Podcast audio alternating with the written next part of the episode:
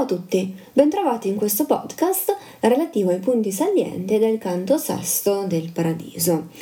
Il consiglio è quello di ascoltare questa presentazione con il testo della commedia sotto mano, in modo da poter seguire più agevolmente.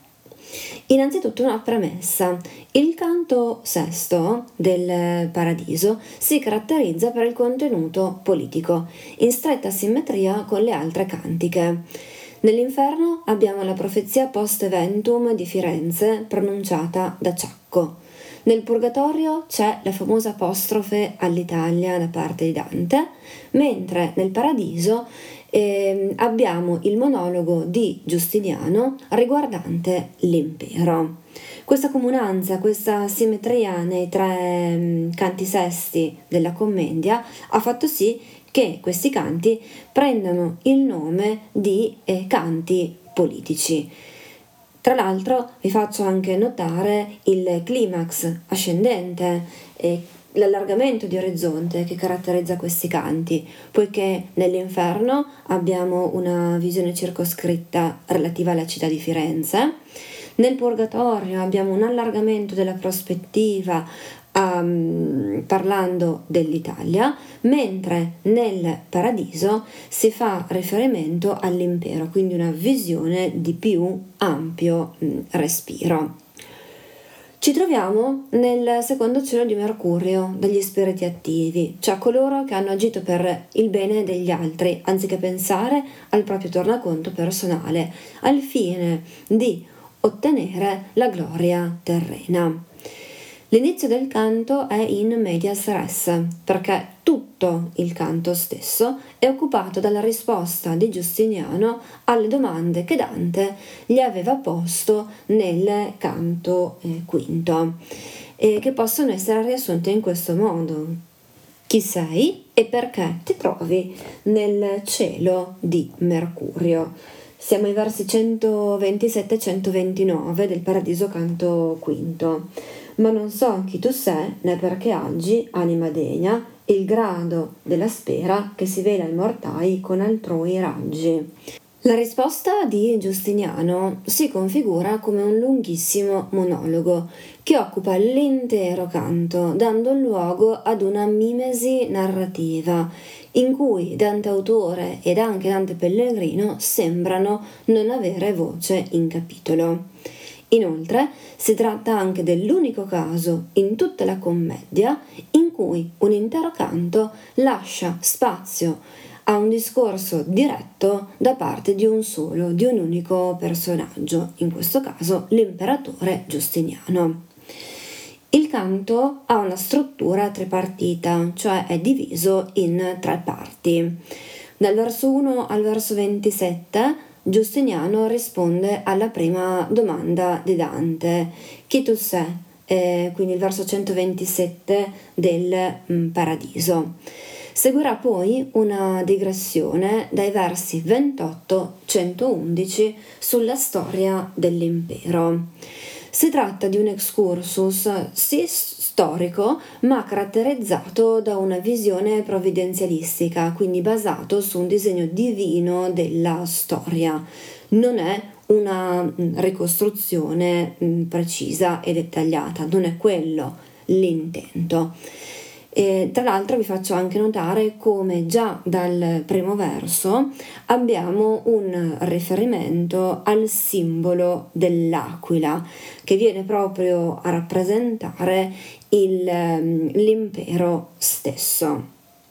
Abbiamo poi la terza parte del canto dal verso 112 al verso 126 in cui Giustiniano risponde alla seconda domanda che Dante gli pone nel canto quinto, cioè del motivo perché lui si trovi nel cielo di Mercurio. La domanda che sorge spontanea è però la seguente: perché gius proprio Giustiniano come protagonista del canto sesto politico. Um, dobbiamo tenere presente che Giustiniano per Dante è l'incarnazione dell'imperatore ideale, è l'erede dei sovrani del passato ed anche della fede cristiana. Ricordiamoci tutti quanti che sempre nel canto quinto Giustiniano è rappresentato come un nido di luce, di luminosità trionfante che lo avvolge e che lui stesso emana dagli occhi. Tra l'altro, quando Dante gli rivolge una domanda, l'anima di Giustiniano risplende maggiormente, come ad indicare la gioia per aver ricevuto una domanda. Vi faccio anche notare il modo in cui è descritto l'imperatore Giustiniano, con un chiasmo sintattico mm, veramente molto forte e sicuramente significativo. E al verso 10. Cesare fui e son Giustiniano. Cesare rappresenta l'imperatore per antonomasia, l'immagine ufficiale dell'impero. Si contrappone a Giustiniano, Giustiniano, che rappresenta invece l'individuo. Inoltre abbiamo anche una contrapposizione temporale tra il fui eh, che fa riferimento al um, personaggio terreno quasi storico di Cesare Giustiniano e il son in cui abbiamo il um, prevalere dell'essenza, dell'umanità stessa di Giustiniano, soprattutto in un eh, contesto come quello del paradiso. Giustiniano ci viene presentato sotto molteplici aspetti. In primo luogo, al verso 12, abbiamo un riferimento al corpus iuris civilis, quindi questo suo in- intento da parte di Giustiniano nel voler riorganizzare le leggi dell'impero, da cui egli trasse il troppo e il vano, cioè tutto quello che era superfluo e ridondante. Abbiamo poi un riferimento alla eh, religione di Giustiniano eh, che pare avesse abbracciato una eresia, una natura in Cristo, al verso 14, anche se, con, anche se poi da un punto di vista storico probabilmente eh, si tratta di un'informazione non veritiera. E comunque questo essersi avvicinato ad una um, eresia, secondo cui in Cristo era presente solo la natura divina, quindi una natura, eh, che venne poi superata per intercessione papale e che eh, dirizzò con le parole sue Giustiniano. E qui le, ho letto il verso 18. Abbiamo poi anche un riferimento a ehm, Belisario al verso 25. Il generale, un fid, un generale di Giustiniano, di cui però probabilmente Giustiniano eh, era geloso. Ci sono delle leggende che descrivono Belisario eh, al termine della sua carriera eh, caduto in disgrazia agli occhi del sovrano, ma di questo aspetto nella commedia non se ne fa cenno perché? Perché si vuole mantenere la figura di eh, Giustiniano come eh, integra, quindi come un punto di riferimento positivo per la storia dell'impero.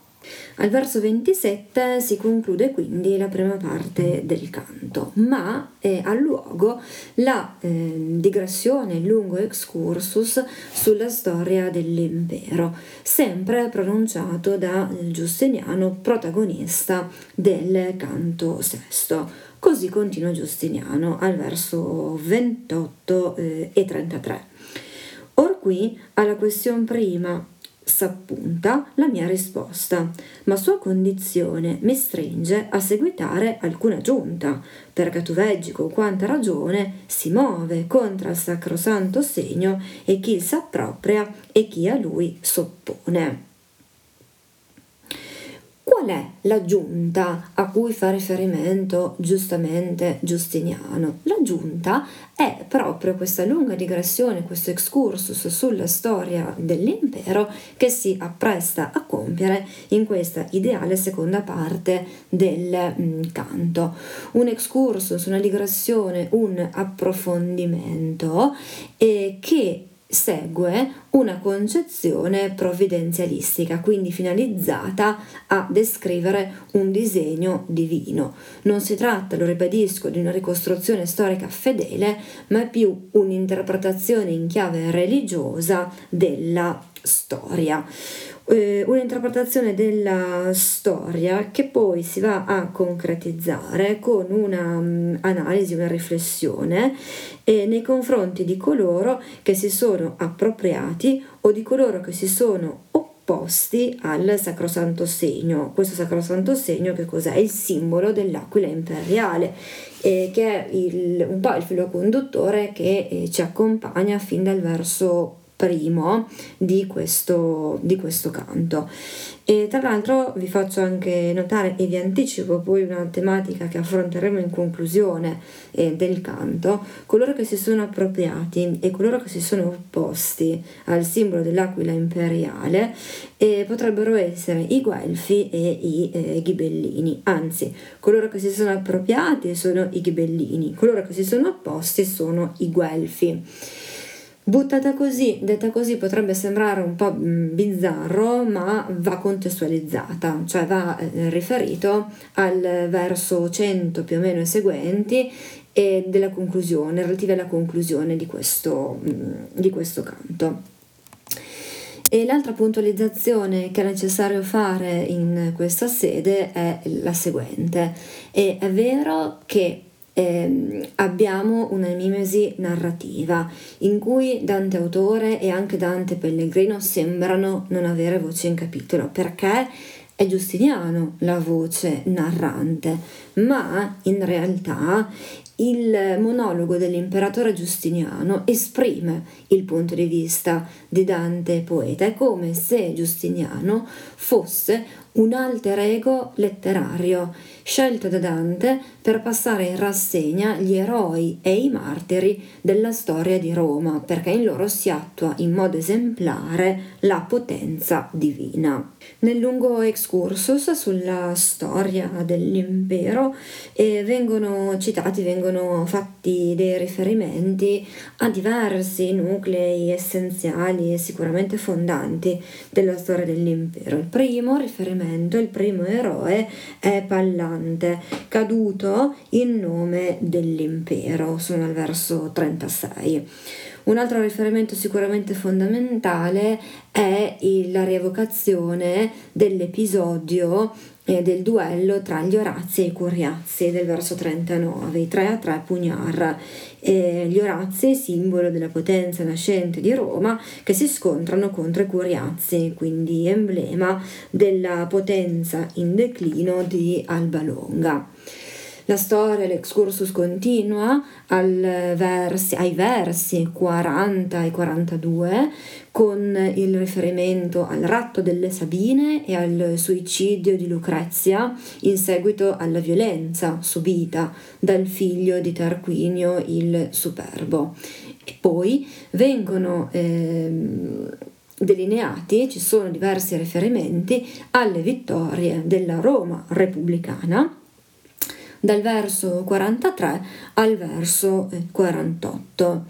Ancora si fa cenno alla seconda guerra punica dal verso 49 e al verso 51, mentre dai versi 52 ai versi 54 eh, vengono citati i trionfi giovanili di Scipione e Pompeo. L'excursus poi si eh, caratterizza per dei riferimenti a degli imperatori eh, specifici.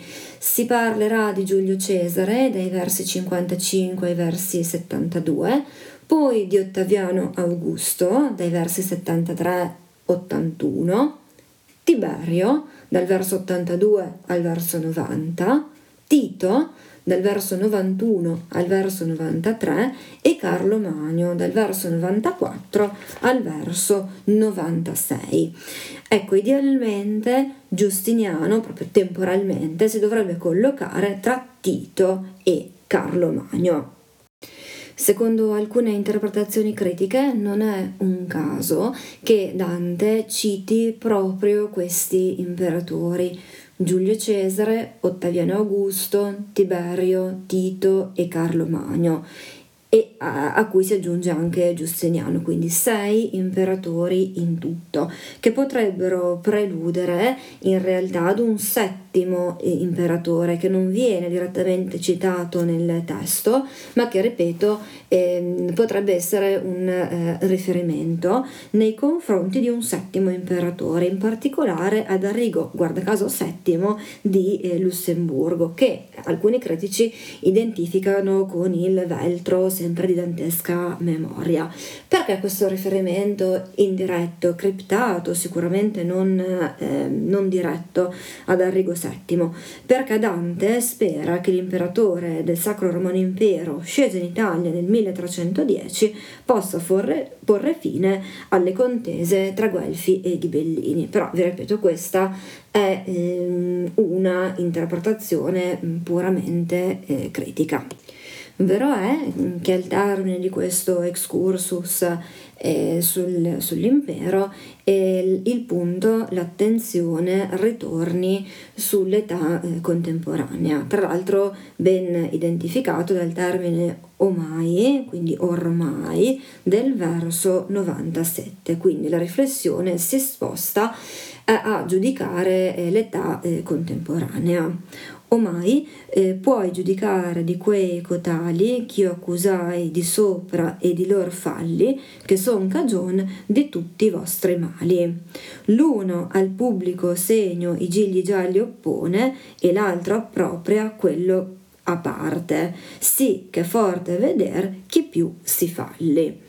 E poi Giustiniano conclude questa invettiva contro i Bellini e contro i Guelfi anche nelle terzine successive, quindi fino al verso 111 perché si tratta proprio di un'invettiva, di un'invettiva di Giustiniano contro i ghibellini e i guelfi. I guelfi sono eh, coloro che oppongono all'aquila, segno universale dell'impero, i gigli gialli. I gigli gialli fanno riferimento al giglio dorato su sfondo azzurro, che è l'emblema della casa reale di Francia, eh, in Italia rappresentata dagli angioini e eh, in particolare la figura di riferimento è Carlo II d'Angiò e Carlo Novello al verso 106 per intenderci, che è un sovrano comunque non eh, giudicato abbastanza temibile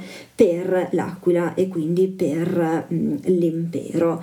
E I Guelfi eh, sono coloro che idealmente sono vicini al papato e quindi sostengono eh, non l'aquila ma appunto sostengono vorrebbero che l'aquila fosse sostituita dalla casa reale di Francia quindi i guelfi sono coloro che si oppongono i ghibellini invece sono coloro che si appropriano di quel segno, quindi dell'aquila, emblema dell'impero, per interessi di partito.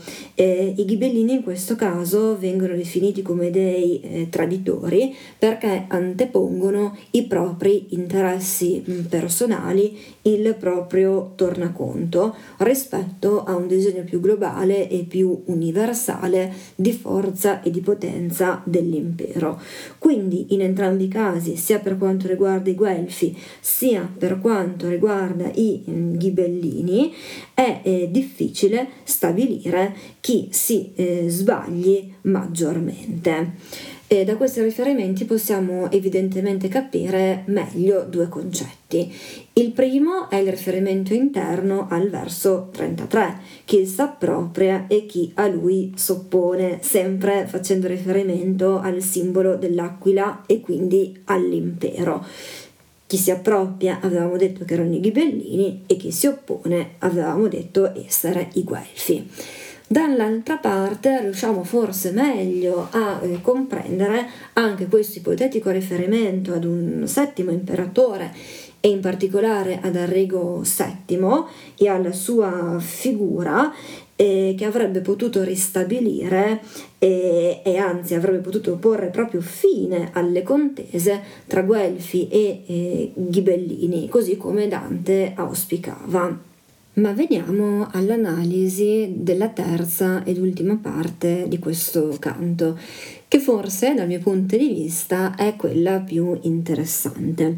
Non solo perché Giustiniano risponde alla seconda domanda posta da Dante nel canto precedente, nel canto quinto del Paradiso, Mm, perché ti trovi nel cielo di Mercurio, eh, ma perché mh, mm, ci sarà anche un riferimento ad un personaggio, Romeo di Villanova, che eh, vedremo avrà mh, mm, diversi punti in comune con il Dan- personaggio di Dante stesso.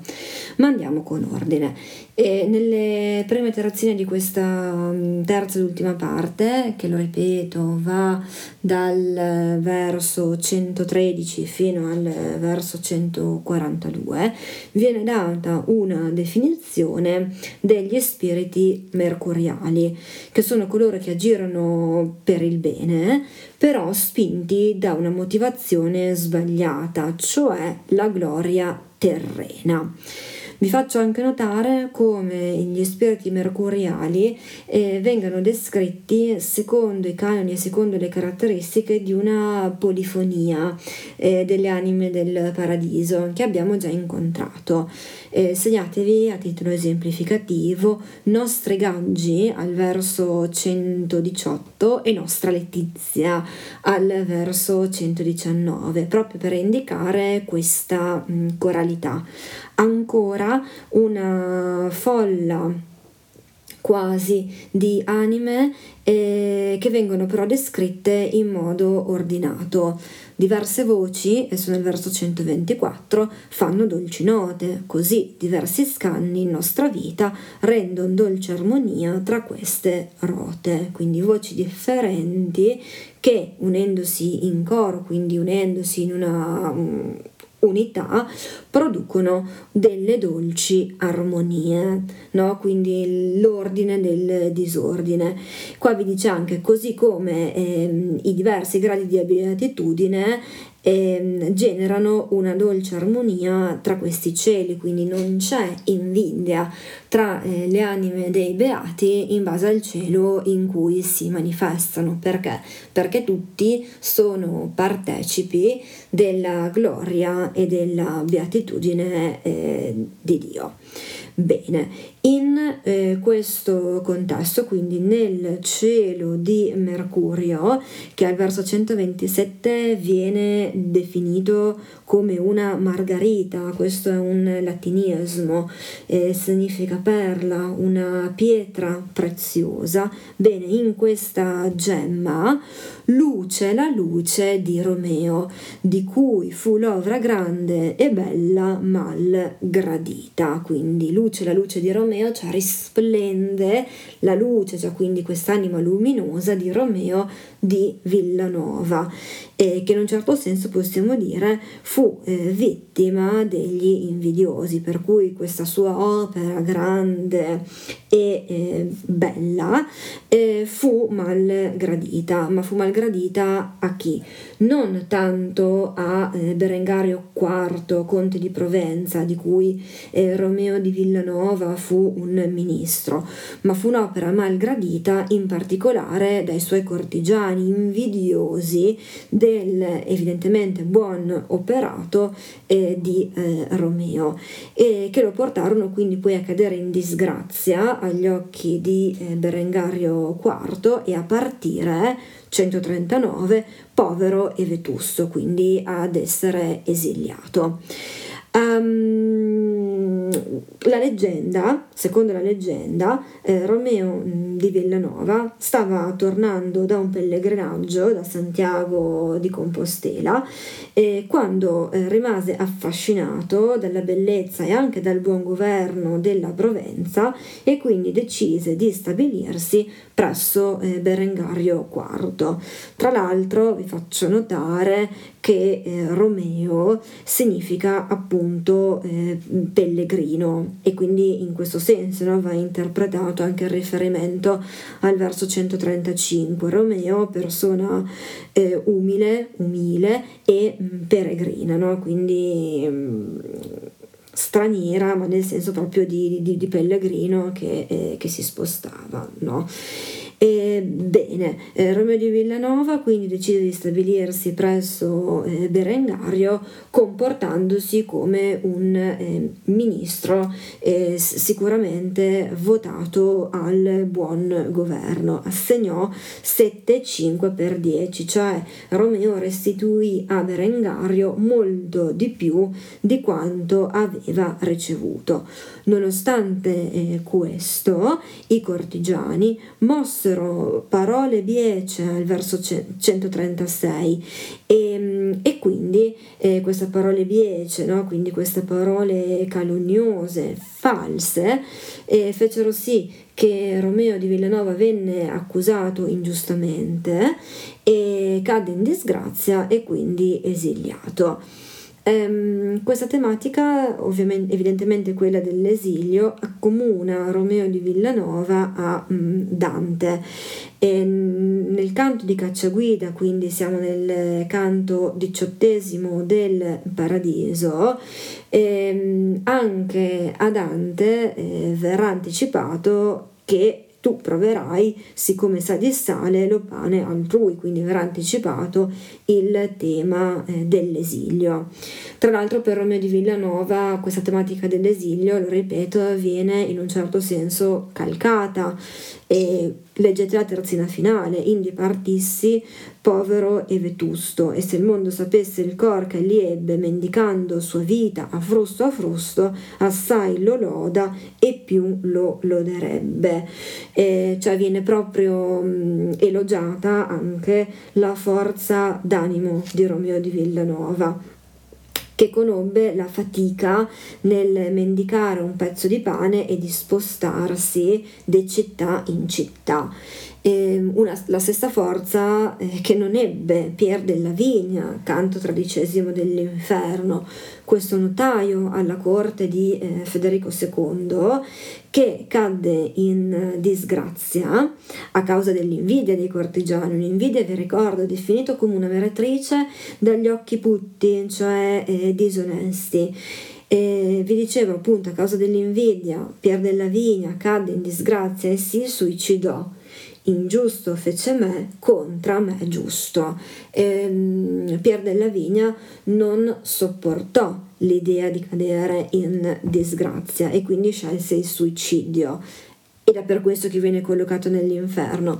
Romeo di Villanova, eh, pur eh, scontando comunque l'onta dell'allontanamento e anche dell'esilio, eh, scelse comunque di, di sopravvivere. Ehm, l'ultima tematica che possiamo trovare in questa parte finale del canto è sicuramente la tematica dell'ingratitudine. È il discorso che vi facevo prima, assegnò 7 e 5 per 10, un'espressione e un modo di dire ehm, che ci fa presente come eh, Romeo di Villanova diede di più di quello che eh, ricevette. Ma c'è anche un altro aspetto dell'ingratitudine che viene sottolineato, cioè che e gli invidiosi, i provenzai che fecero contro lui, non hanno riso, e però mal cammina qual si fa danno del ben fare altrui. Ecco, vi dicevo, i eh, cortigiani provenzali che parlarono male di Romeo di Villanova, in realtà fecero indirettamente male, commisero un torto contro se stessi. Perché? Perché coloro che eh, danneggiano una persona eh, buona eh, non fanno solo un danno nei confronti di quella persona, ma fanno un danno anche nei confronti di loro stessi, eh, perché chi eh, si fa danno eh, dell'operato, del buon operato degli altri, non commette mai una buona azione. Con la figura di Romeo di Villanova si conclude il canto sesto del Paradiso. Una figura, ripeto, quella di Romeo, eh, che ha sicuramente delle forti implicazioni, quantomeno come spunto di eh, riflessione con il eh, presente. Detto questo, io vi ringrazio per l'attenzione e vi aspetto al prossimo podcast. Ciao!